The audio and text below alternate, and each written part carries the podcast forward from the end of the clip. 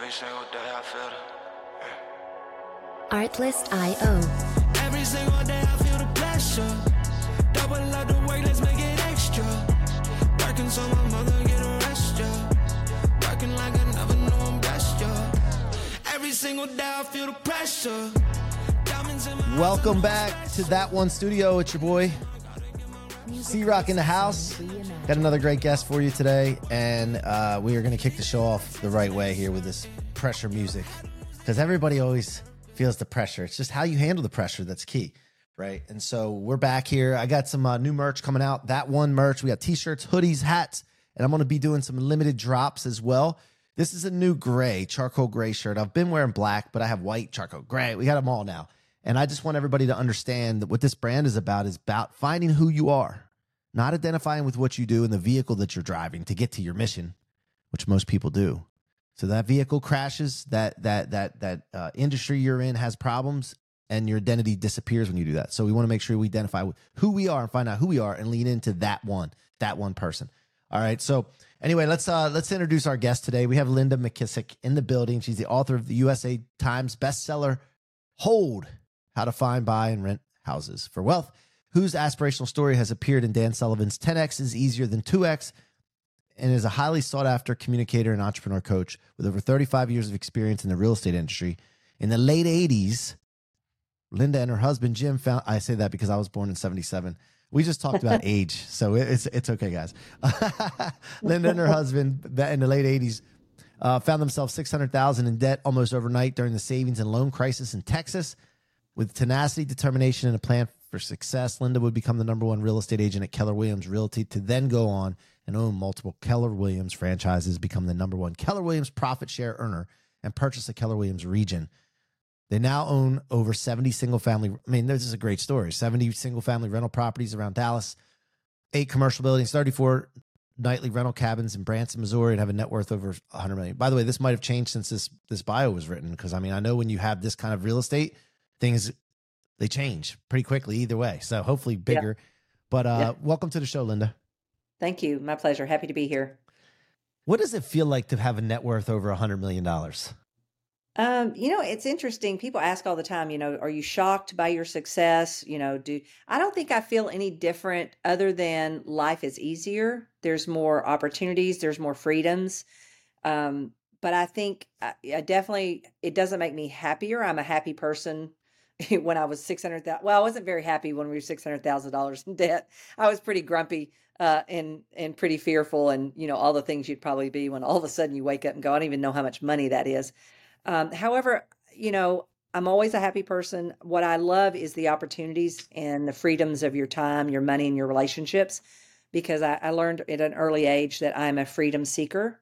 That when I felt like I was in a box or something, I just immediately would start trying to figure out how to get out of that box. So I, f- I feel blessed, to be honest with you, that I that we have that. I feel a little more secure for sure than the six hundred thousand dollars in debt. But I don't know, you know, I don't definitely don't associate a hundred million being, you know, my happiness. I'm I'm always a happy person. yeah. But I do feel like it opens up doors and its opportunities and its freedoms and its security. Yeah, yeah. So let me ask you Whatever question. security you can have, because anything could go away tomorrow, right? But Yeah, we were we, we were talking about anti-aging and reverse aging health and all that a minute ago too before we started the show. But before I go any further, I, I apologize. I got to ask you the question. this is why I start. To, I say this all the time. I ask the question first because I don't want to go down a rabbit hole. Uh, let me ask you this too, and I have some more questions on the six hundred thousand in debt uh, and some observations. But uh, Linda, what are you made of? uh, tena- pure tenacity. I mean, I just, uh, if I'm determined about something or I believe about something, I'm not going to let go until it's accomplished. And it may take me longer than it might take someone else. Uh, but I think 90% of somebody's success sometimes is that they just don't give up. They Yeah. don't, they don't quit. Yeah, I love it. I love it. That's that's. uh I'd say that I'm uh, unstoppable a lot, you know, and I just keep reminding myself until I pluck, I'm plucked from this planet, and even then, I believe my spirit goes on. I'm unstoppable. So you know, I don't ever fret. I don't ever frown. I don't get down because I just, I'm, uh, you know. So I, I I love what you're saying. Now, let me ask you a question. The six hundred thousand in debt, right? Yeah. does it really make a difference whether it's 100,000, 600,000, 6 million? I mean, at the end of the day, you know, what's the worst that can happen? You just say, I'm sorry. I messed up. I went for it. and then you go do you know start for, start over or even just bartend on a nice beach in the Caribbean and live like a simple life. That's what I always think. Like, what's the worst case scenario? Right. Yeah. That question there, like that, and then also like the more you're in debt, don't the banks work with you because you're in like they want to work with you because you're kind of partners with them at that point. Yeah, absolutely. You know, the the thing I think there's um, you know, you know, there's definitely always fear because number one, I was in my early 20s, so I didn't even know how much 600,000 really was. So that helped and it hurt. And then, you know, I didn't even know what the word economy meant, much less is it a good one or a bad one. But at that point in my life, I'd never really, other than waitressing or bartending at my husband's nightclub, which is a situation that got us in the $600,000 in debt, I'd never made more than minimum wage. And I didn't go to college because nobody in my family had gone to college. So I didn't feel very prepared. And I think that is where the fear comes in is um, I'm a problem solver. The minute you give me one of your problems, even though it's not my problem, I'm going to go to work and try to help you solve that problem. I don't know. That's just the way I'm wired. That that's that's the one me, you know. And so I think the fear came with I, I don't know if I know how to do this, and and that you know you for a little bit of time you're like, okay, crap. I don't even know how you get out of this much debt. I have a super high responsibility on the strength finders also. So I think not paying those people back for my husband or myself was not an option. And you're right. The blessing was that the banks back then, because it was um, savings and loan crisis, oil and gas, and real estate, we were not the only people in that boat. There were so many people in that boat. And that kind of became a blessing because the bankers would call you and they would say, Hey, if you can give us 30 cents on a dollar, we've got auditors coming. We need to get this off our books. And so my husband was still in the a, a restaurant business, not that one, but and so we were able to manage between my real estate sales and that, you know, over about a five or six year period, get enough cash to get out of that situation. But uh, yeah, it, looking back, you know, 100 is, it probably wouldn't have made a difference, but in in the moment it was pretty you know pretty you know like i always say it was not marriage enriching for sure we're Oh, we're lucky sure. we made it right but um but you know there was a lot of fear around it because you're not really sure how do you solve it Yeah, you So- know, uh, another thing I think about too is like fear. Fear, like when you're thinking about this, right? If you and your husband turned to each other and said, "Hey, listen, we're six hundred thousand in debt." Now you're young and you didn't know, but nowadays you could do this, right? And that, that- let's say you didn't have the, the net worth that you have now, but even now that being through the stuff that you've been through, like my wife and I, we look at each other and say, "There's nothing to fear here. As long as we support each other, what's Yeah. the worst that can happen?" And then, you know, like I always say, like if I give it my all and I and I fail, I can say, "Hey, listen, I did everything I could. I'm in this situation. Now help me. Mhm. Let's help. Let's work together." You know. And so I don't. I don't really. I, I, you know, it's something that I have been in that, that feeling in the past. That feeling in your chest. It's not fun. So decide not to have it, and then Yeah. do anything else besides that. You know. So, um, you know, I just want to encourage everybody that's listening to this because some people are like 10,000 in debt, 100,000, 50,000, whatever, and they're stressed and they can't even wrap their head around 600,000. At the end of the day, guys, like they're, you know, at the end of the day, if you try your hardest and you have to wipe yourself, wipe the slate clean if you have to, Mhm. you know, you do your best. So anyway, all right. So 600,000 from restaurant business, right? Is that what you said? Restaurant, bar, club kind of business? Right. business? Okay. So as you went forward, um, what was the first thing you did to figure this out? Like, was it real estate? Is it you decided to get your real estate license? Well, actually, my husband gave me that idea. Um, actually, he was starting to really, you know, sweat the bankers and not want to go to sleep at night because morning came quickly. And he eventually said to me, "I need your help." And I just looked at him and said, "You know, when you don't know, when you don't have answers, you look for other people for the answers." And I said, "You know, I'm a hard worker. Normally, my whole life, I've had two jobs, but what in the world am I going to do to help with something like this?" And he said, "You know, a mentor of mine told me a long time ago, if you want to make a lot of money." That real estate is the way to do it. Now, I've since grown up and figured out that that man was a developer himself, that was a Pee Wee coach Mhm. uh, and a mentor for my husband all the way through his high school years. Um, and the guy meant buy some real estate or build some real estate or develop some real estate. But I'm just thankful that my husband didn't know the difference of what he was talking about because I'm sales, real estate sales was a perfect fit once I figured it out. It was a perfect fit for me because I'm tenacious, I work hard, I'm highly responsible. You know, it was a really good fit and it was a great, great way to build cash flow. Now, it wasn't a great way to, you know, hedge all of our bets later just selling real estate, but we started reading books. And the most impactful book we read was uh, the second book by Robert Kiyosaki, which is called Cash Flow Quadrant. And you know, I always like to say, once you know something, you can't pretend you don't. And when I we read that book, um, I, I you know I, we immediately started looking for answers. Who do we know that's been through this before? What books can we read? And that book literally spelled it out and said, 95% of the world lives on the left side of the equation, and that is their employees are self employed. And the wealthy are only 5%, and they live on the right side of the equation, and they are business owners or investors. And the choices are investings or stocks or real estate. And I thought, well, I'm selling real estate, so that would make the most sense. So, literally, before we even climbed out of the $600,000 in debt, I started selling houses and uh, we put a little plan together that we would buy 20 houses, get them free and clear by the time my husband was 60, and he's nine years older than me, so we used his age. And immediately, a property came across my desk uh, for me to go out on. And it was a house that was vacant, had foundation issues. The people said, Look, we just want to sell it to an investor. So I went home thinking I had the solution. And my husband immediately said, Linda, we have no cash and no bank is going to loan us any money. So I went to sleep that night and I woke up. And like most people, when you're the quietest is when the best answers come. I woke up thinking about a builder that I knew that I was doing business with. And uh, I said, I think Lou will do this with me. He'll partner with us on this. And and so I went to him and said, all I got is whatever commission I have in this. I can't go to the bank. We can't, you know, we can't do anything. But if you would partner with us, we'll split these profits. And so we flipped the first property and then we went on to buy two more with him and eventually we would hold uh, we when we split up our partnerships we let him pick which one he wanted he picked one closest to the women's university and we picked we got the one closest to the uh, university of north texas and then we still have that property today and it pays us more than my husband's social security for working for 40 years so you know i just feel like you know once you're in those situations and you start looking for the answers the answers are there somewhere either somebody has yeah. them and the same thing that I teach about investing if you don't have the money, somebody out there does.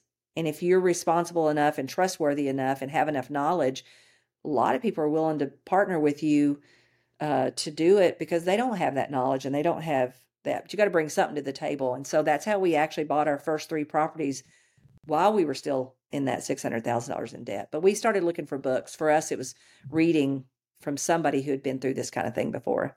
Yeah, yeah. And how did you know when to stop flipping and when to hold? Uh, well, we realized that uh, passive income is, you know, money that comes to you, um, you know, when you don't want to work anymore, you do want to work, but you don't want to work because you have to. And if you flip, that's no different than if I went out and sold somebody's house and made a commission. So wealth and wealth and cash flow are not the same thing. at all. And so we didn't need more cash flow. What we needed was to, number one, be in a situation where when the market does go down, because life is going to give you some unexpecteds always, right? Yep. Uh, we like to call them graduallys and suddenlies. And so, how prepared am I going to be? I'm either going to get, I can either get wealthy during that time or I can really struggle. And so, we just wanted to be prepared. And we knew that if we, to be prepared, we needed money coming in in the future that wasn't dependent on us working and uh, that it's like a big piggy bank. Somebody else is paying it off.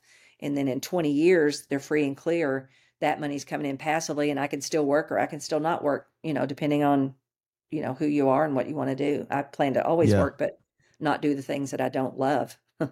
Yeah 100% that's what provides you that freedom to do passion jobs passion work yeah uh, what how, what percentage of the time do you uh, know what you're doing and what percentage of the time do you not know what you're doing that's a great question. Uh, that's so funny. Uh, I love that question. You know, it's funny. I, I, think as I get older and wiser, I know a little bit more about what I'm doing. But I've also always been one of those people that I'm okay to not know what I'm doing. I think for your life to get big, you have to make those big, scary commitments that you don't have a flipping clue how you're going to do them. And and the minute you stop that, um, I think it's it's a problem. You move into complacency. It's not near as rewarding. It's not near as passion. You know, you don't have as near as much passion around it. I don't think it keeps you as alive well. Uh, definitely doesn't keep your adrenaline flowing as good. But um, I think so. I try to stay in situations where I do. I am out of my comfort zone, and I don't. I don't have a clue how I'm going to do it. Um, yeah. Because I think that's that's how our lives really get big. And I've done that enough times that that's how you get to to whatever you know wherever you're trying to get to. And I, I don't think you ever stop personally because I think there's something about who you become as you go out and try those things. And one of my big fears is I'm going to get to the end of my life and I'm going to figure out that I could have became even more, and I didn't know that because you know I had a mentor of mine tell me one time that life is about becoming and the way you become is you get out there in the world and you see what all you can achieve. And sports teams don't win one super bowl and go back to the you know the the whatever they go back to the dugout or the or the you know wherever and quit. They go back to the gym they go back to the practice field and they go see what else you know what else they can achieve. And through that achieving you actually become. And what i would say is i would i would trade all the money i have to get to keep who i've become because the becoming is where the real reward is. And I have no fear around losing any or all of the money because I, I know so much more. Um, you know, I've become a, a person that I could go figure it all out. Yeah. Yeah. Yeah. And so what, what, if, how do you keep yourself interested in working when you've, you know, you don't have to work?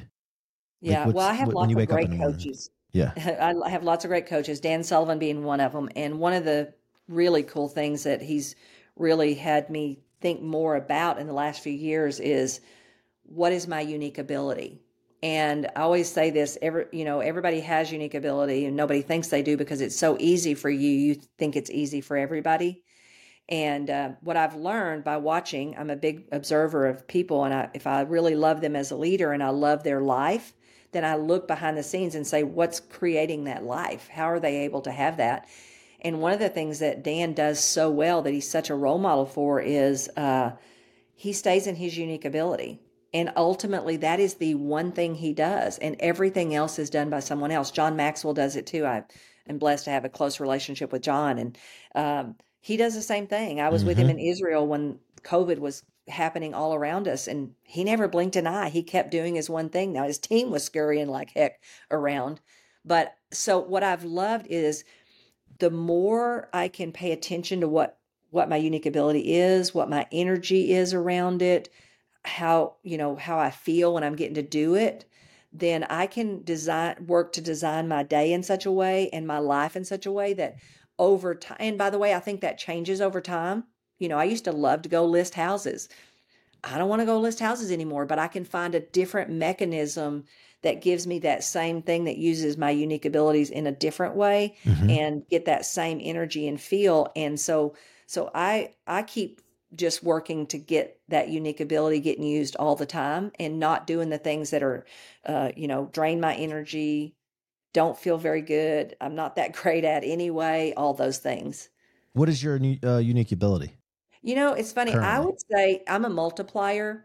Uh, it's it's really funny because I'm. I told you I was here at my longevity doctor's office today doing uh, tests and stuff, and the nutritionist came in and she starts telling me all these great recipes that she has, and I'm like, girl, why don't you do a cookbook? You know, so I'm a multiplier. I like. I'm a great recruiter. If I believe in something, I'm going to recruit the world to it. So I just I'm a problem solver. I love to solve challenges and problems, and I always tell my team, look I'm the person you want to bring it to if it can't be solved. I don't know how I just got something in my brain that goes to work and and solves that problem one way or the other. I, I like to look for the answers. I'm also an opportunity seeker. Somehow I can see an opportunity in things that people can't see an opportunity in. Uh, so if as long and and for me, I love helping successful but overworked real entrepreneurs because I love helping them figure out that leverage and passive income is kind of what what's the missing link in most of their lives.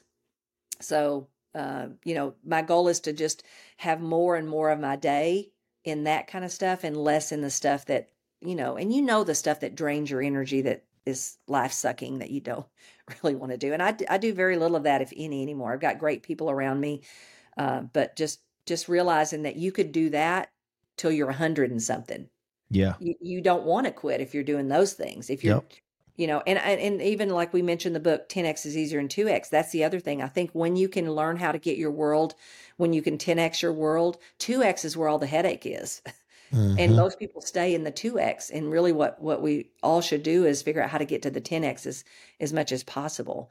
That's where it's more exciting, it's more challenging, it's more fun, it's more rewarding. Now, when a couple things when you're talking about 10x and two easier than 2x, what is Dan referring to in that for the audience? You know, it, it's anything. It could be a 10x goal. It could be a 10x life. It's it's really you. Um, you know, you- when I sold real estate, I sold it alone. I was 2x. When I began to build a team around me, it was 10x. So all of a sudden, that paperwork that I can't do very well anyway, I didn't even have to do that. Mhm. Right. So a lot of times it's getting rid of the stuff that's not your unique ability, to be honest. And um, and I think you know a lot of people um, think it's easier to say, well, I'll just double my goal next year. And I, I just cha- challenged someone with this the other day. Um, when she, she was setting a goal, I said, Well, you're setting 2x goals, set a 10x goals, and then all of a sudden, all your 2x way to solve it won't work. Right? You got to think outside of the box. You got to say, okay, because back when I hired assistants, no realtors hardly had assistants at all. I mean, it's just unheard of. I mean, and it was an uphill battle because no one thought a realtor should have an assistant that they had to talk to, right? And then when I stepped out of my real estate business and replaced myself with someone, uh, that was unheard of. No one did that. You what? You're going to leave your business? No one's going to do business with you. Well, guess what? They did, right? Mhm. And so then I got to go build, uh, you know, a 10x life, opening business, real estate businesses and things like that, because, you know, I was willing to do things that nobody else was willing to do. That they, were, you know, that they, and I don't don't get me wrong, there was fear around it. There's the fear doesn't go away. The fear you just have to figure out how to do it anyway, right? I mean, a Mhm. lot of times fear doesn't go away around things because you're not sure how you're going to do it and you don't really know if it can be done. But um, so I think it's really just, you know, thinking about how do I how do I get more in my unique ability and give away all the things that are keeping me from 10x. You know, Yeah. me selling houses was keeping me from 10xing my life because you only have 24 hours in a day. That's it. That's all we got, any of us, right? That's the one common denominator. Yep. Yeah, I love it. I love it. I, I do this all the time now. And, and, you know, it's for those out there that say, well, you're giving somebody else your dirty work, your low leverage test. It's not, no, no, no. We're giving them an opportunity to do that. And it's their choice and, and opportunity for them to learn as much as they can while they're in that position and then elevate from that position. And so well, here's the an thing: opportunity even if they someone. don't elevate from that position, I have a card on my desk that I got from uh, one of Dan's books, and it says, "When you do something you're good at, you cheat someone from doing something they're great at." Yeah. When we feel bad about delegation, is when we think we're giving a task that we're better at to someone Right. else. I'm very clear; I'm not better at those. Right. And if you give them to those people, that's the stuff that gives them energy, Mm-hmm. Right? So I'm not really doing anything to them. I'm actually doing something for them. Now, it'll be up to them whether they have the ability to be the person that runs my whole office and my whole life and my whole world, right? Or whatever. So I think we have to be careful because I think we think we're doing something to someone, but in reality, that's the stuff that gives them energy, that gives them joy. Um, Yep. Yep. Hundred percent. So, uh, let me go back to real quick to the uh, back in history a little bit here, um, because there was something that happened in 08, 09 to 2012. Where were you guys during all that, and how that how did that all affect you? we were definitely more prepared. Uh, we uh, it did not affect us at all. Matter of fact, our our net worth went way up. We bought a ton of properties on the foreclosure steps uh, during that time. Um, we were we were ready for that shift. We were ready for that gradually and suddenly, and so uh, we our net worth shot through the roof during that time because of uh, buying a lot more rental properties. We've had over probably 300 properties at any given time, but we've bought and sold some. We've divided partnerships one of the things we do sometimes with our key people who haven't built wealth is we will actually uh, go um, we will actually go um, buy houses with them to help them Mhm. get wealth or build wealth and so some of those partnerships we were ready to just uh, partner divide and so we'd let them pick the properties that they wanted and we'd take we'd keep the rest or whatever And so there's there's a chance though the properties you had the values dropped, but it doesn't matter if it's cash flowing. well if you don't sell them it don't holding. matter You're holding. you don't sell them Yeah. Yeah, you That- don't sell them. why they're cash flowing. So reason Yeah, that's another reason why you hold. And our philosophy is to buy be 70 to 30 loan to value ratio so Mm-hmm. that we don't ever uh, we don't ever actually we're not over leveraged in anything. Well, and even if you got over leveraged and you had renters, when that happened, a lot of foreclosures happened and a lot more renters came into the market because they Yeah. had their house foreclosed on. So rent Yeah. should have gone up a little, I would imagine, during that time. Do you Yeah. recall? Uh yes, rents were good. Yes. Yeah, yeah. So anyway, all right, cool. So uh, we as we wrap up here, I have a few more questions. Number one, why do you go out on podcasts as a guest? Um, well, one, they ask, and I'm, you know, I, I believe uh, what Joe Polish says: life gives to the giver and takes from the taker, and uh, none of us succeeds alone. So if I can help one other person, you know, believe in themselves or believe something's possible, then I love doing that. That gives me joy, gives me purpose, um, and you you just don't know who that's going to open the door to a relationship to. You know, I don't, I don't necessarily. I'm not honestly. I haven't gone out and sought uh, any podcast to be on. I'm usually looking for people to be on mine, Yeah. uh, authors and different things like that. And I haven't done that, so it's one of the areas where we probably should be a little bit better uh, at that. But uh, I just feel like if you're on what I feel, I'm a faith person, so I believe if you're on God's plan and you're you're working and using your unique abilities, I think you're going to have doors that open. And I just always walk through those doors. Yeah, I love it. I love it. Yeah, so I've been on so many and I've seen these benefits and I'm always curious about other people and what they've recognized and what cognitions have come from being on podcasts. Now, having your own and you said you have multiple uh, in the green room, you said you had multiple. Um, what's the reason that you have multiple, I guess, and and any doing a leverage own? uh, leverage because you can only reach so many people. I was traveling the world in the real estate world teaching teaching teaching and you know that kind of wears on you after a while. And so there's new vehicles that came available. Uh, it's one of my things i love to do. It gives me joy to share ideas and things that might help other people. It gives me energy and so uh, it was a, a way to do that without getting on plane every day uh, or on a regular basis uh, to do that. And so it reaches more people and you just don't know. You know i'm all about relationships too. I believe um, you know the relationships that come into your life make a difference a real big difference. And i know lots i can point to lots of them that have. And so i'm just open to what all that brings. And so i do the podcast because i feel like my life lessons can help other people. And so if that's the case then the only way to reach a, is a lot of people without getting on a plane is podcast. Yeah. And and then final question, Linda. I love that, by the way. Uh, final question: Your legacy, personal legacy. All right, Linda's personal legacy. What do you want that to look like, and and be? Yeah, that's a great question. Um, well, and I have shirts that say "Build wealth, change lives, leave a legacy," uh, because I believe you can always, even when it feels like to some people, like when you buy their house and they're in trouble. I don't see that as doing something to someone. I feel that someone needs a life change, and if I can be the person that shows up and takes that responsibility off of them, I'm actually doing something for someone.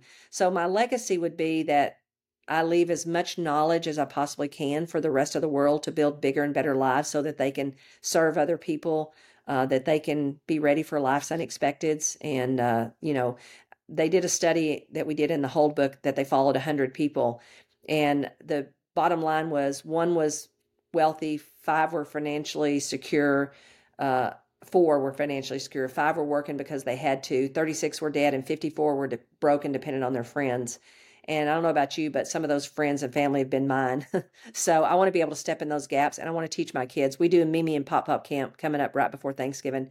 And part of what we teach them is financial stuff, you know, manners, things that, that are important in life to know. And then we're going to go serve at the Salvation Army and sh- show that, you know, what, when you get things in life, you have a responsibility to help other people, you know, give it a leg up or, you know, and I've certainly been places in my life when people like Salvation Army had to step in. And so just learning to, you get blessed, you got to, you got to bless other people.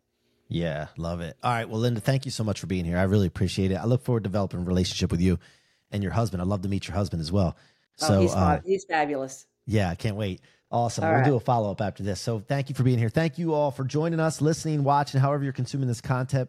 Content. It's your boy C-Roc here from That One Studio on the What Are You Made Of show. Until next time, be that one. Linda, hold tight. Yeah, but I won't do that twice,